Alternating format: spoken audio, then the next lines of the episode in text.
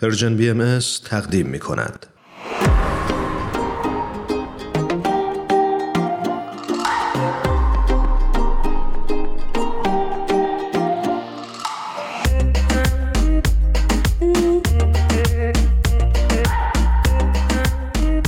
شنونده های خوبمون. ما مهمان ویژه‌ای داریم خانم مریم صفاجوی عزیز. دعوت ما رو به برنامهمون پذیرفتن.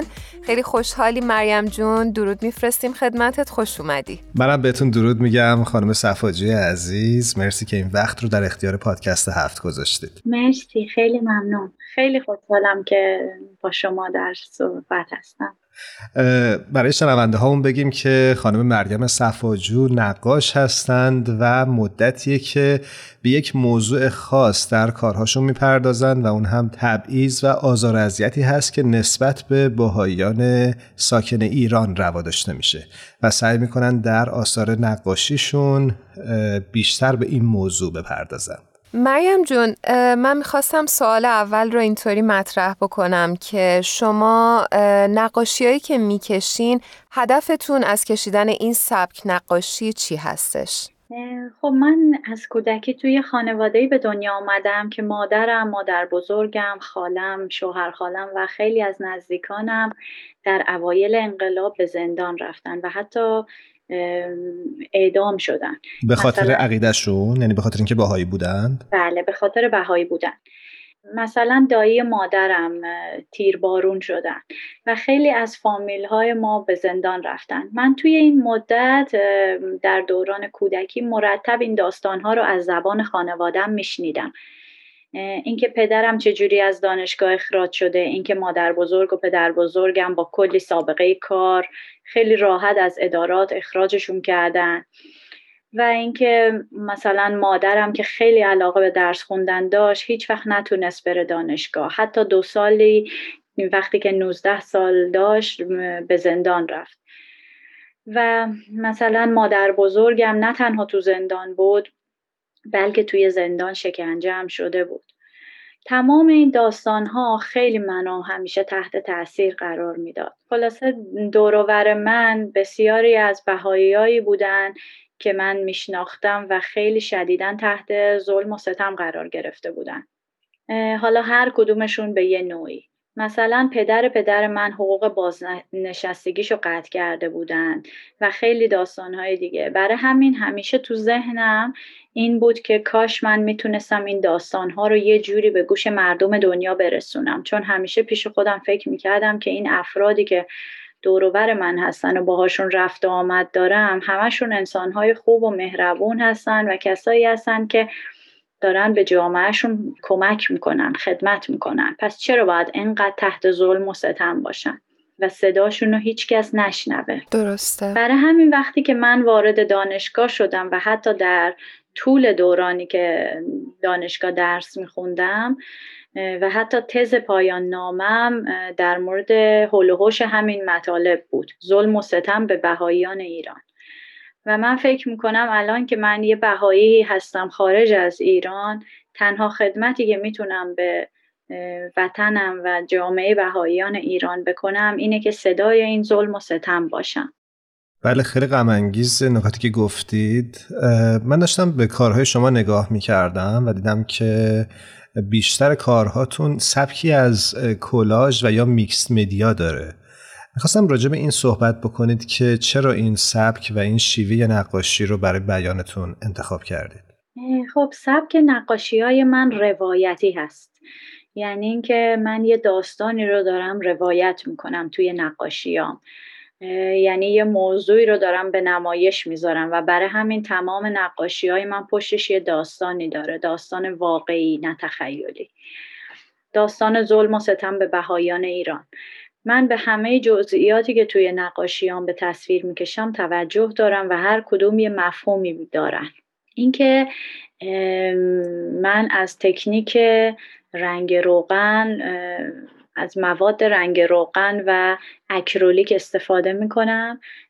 خب بستگی داره. بومایی که من روش کار می‌کنم چون که سی سانتی متر در چل سانتی متر هست اخیرا روی این سایز دارم کار می‌کنم. خیلی کوچیک هست.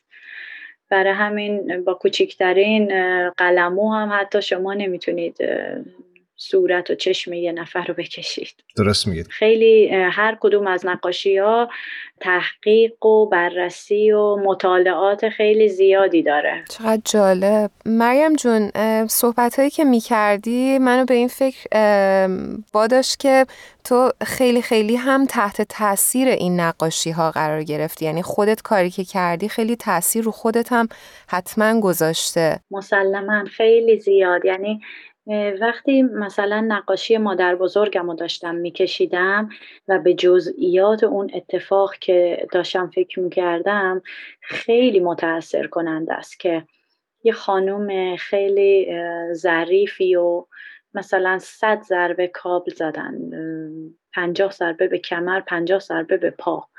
که خونریزی شدید نمی‌دونم ورم, ورم شدید و برای بقیه خانم های شیرازم چند نفر دیگهشون هم بوده که مثلا با ده تا ضربه بوده که بیهوش شده بودن برده بودنشون بیمارستان. یا با 20 تا دیگه تحمل نکر... نتونستن بکنن.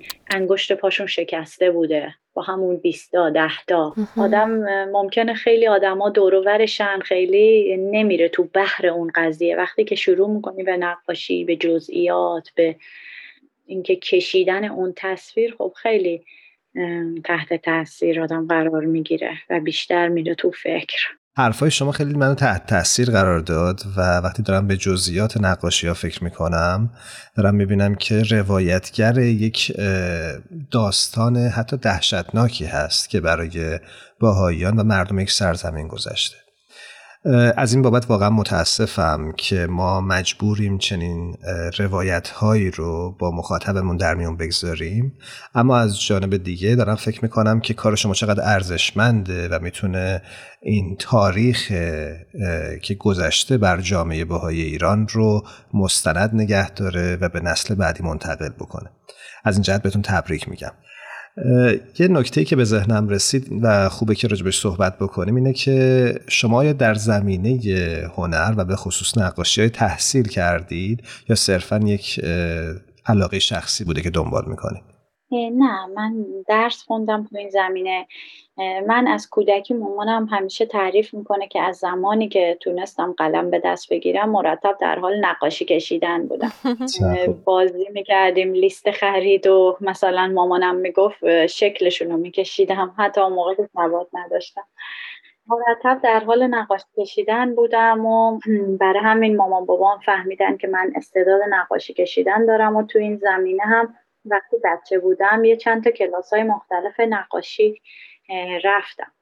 ولی چون وقتی رفتم دبیرستان و خیلی دوست داشتم که برم رشته گرافیک به خاطر علاقه زیادی که به این رشته داشتم ولی چون تو دانشگاه بیرون از جامعه بهایی ما رو راه نمی‌دادن و پدر و مادرم همیشه به من می‌گفتن که خب اگه گرافیک بخونی بعدش توی دانشگاه جامعه بهایی هم نمی‌تونی ادامه تحصیل بدی تو این زمینه.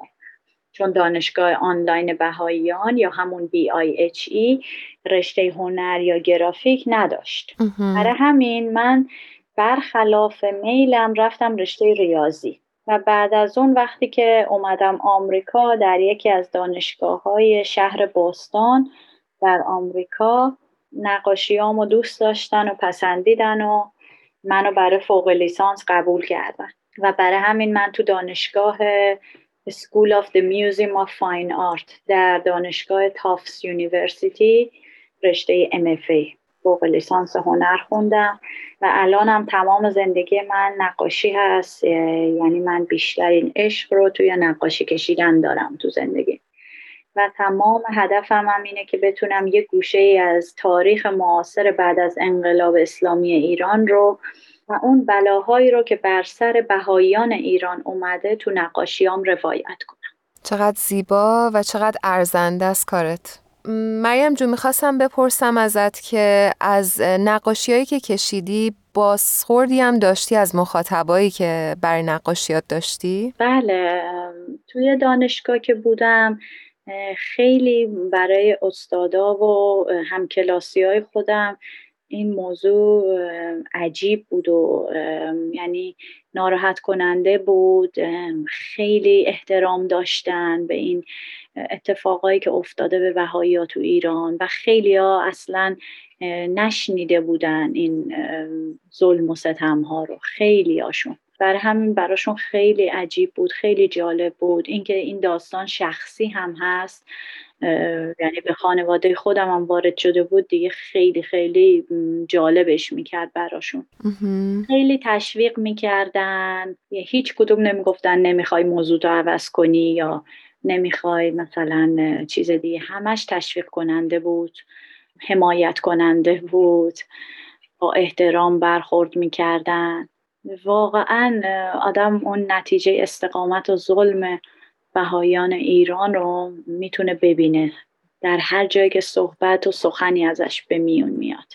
کاملا. مرسی ازت. مرسی به خاطر کارهای خوبی که داری انجام میدی. امیدوارم که صدای همه این تبعیض ها به گوش همه دنیا یک روزی برسه و ممنونیم ازت که دعوت ما رو پذیرفتی مریم جون. خواهش می‌کنم. افتخار منه و امیدوارم قابل باشه این نقاشی ها و من خیلی تلاش می‌کنم که خوب نقاشی کنم. وگرنه خیلی وقتا احساس ضعف و بی استعدادی هم می‌کنم در طول نقاشی کشیدن که یه جاهای واقعا آدم نمی‌تونه بکشه. کارتون بسیار ارزشمنده و من اینجا خوبه که بگیم که شما یک وبسایت هم دارید به آدرس مریم صفاجو نقطه آرت یا ART درست گفتم؟ بله. شما شنونده های خوبمون اگه دوست دارید بیشتر با کارهای خانم مریم صفاجو آشنا بشید حتما می‌تونید به صفحه اینستاگرام ایشون به آدرس مریم underscore صفاجو underscore artwork سر بزنید و نقاشی هاشون رو اونجا ببینید. مریم جان ما تو این برنامه رسم داریم که هر بار در انتهای گفتگومون از مهمانمون می‌خوایم که یک ترانه رو به انتخاب خودش به شنونده هامون تقدیم کنه. از شما هم به همین سبک خواهش می‌کنیم که یک ترانه رو به شنونده های برنامه پادکست هفت تقدیم کنید. تقاضای آهنگ تا کی به تمنای وسال تو یگانه از مختابات رو دارم. خیلی ممنون. با کمال میل چشم حتما. پیش از اون از شما خداحافظی می‌کنیم و سپاسگزاریم که با ما همراه بودید. خیلی ممنون مریم جون. موفق هستی موفق تر باشی. امیدوارم که تو برنامه های دیگه باهات بازم صحبت بکنیم. خداحافظ. مرسی خدا. تا کی به تمنای وسال تو یگانه. اشکم شود از هر موج چون سیل روانه. خواهد به سرایت غم اجران تو یا نه. ای تیر غمت را دل اشاق نشانه. جمعی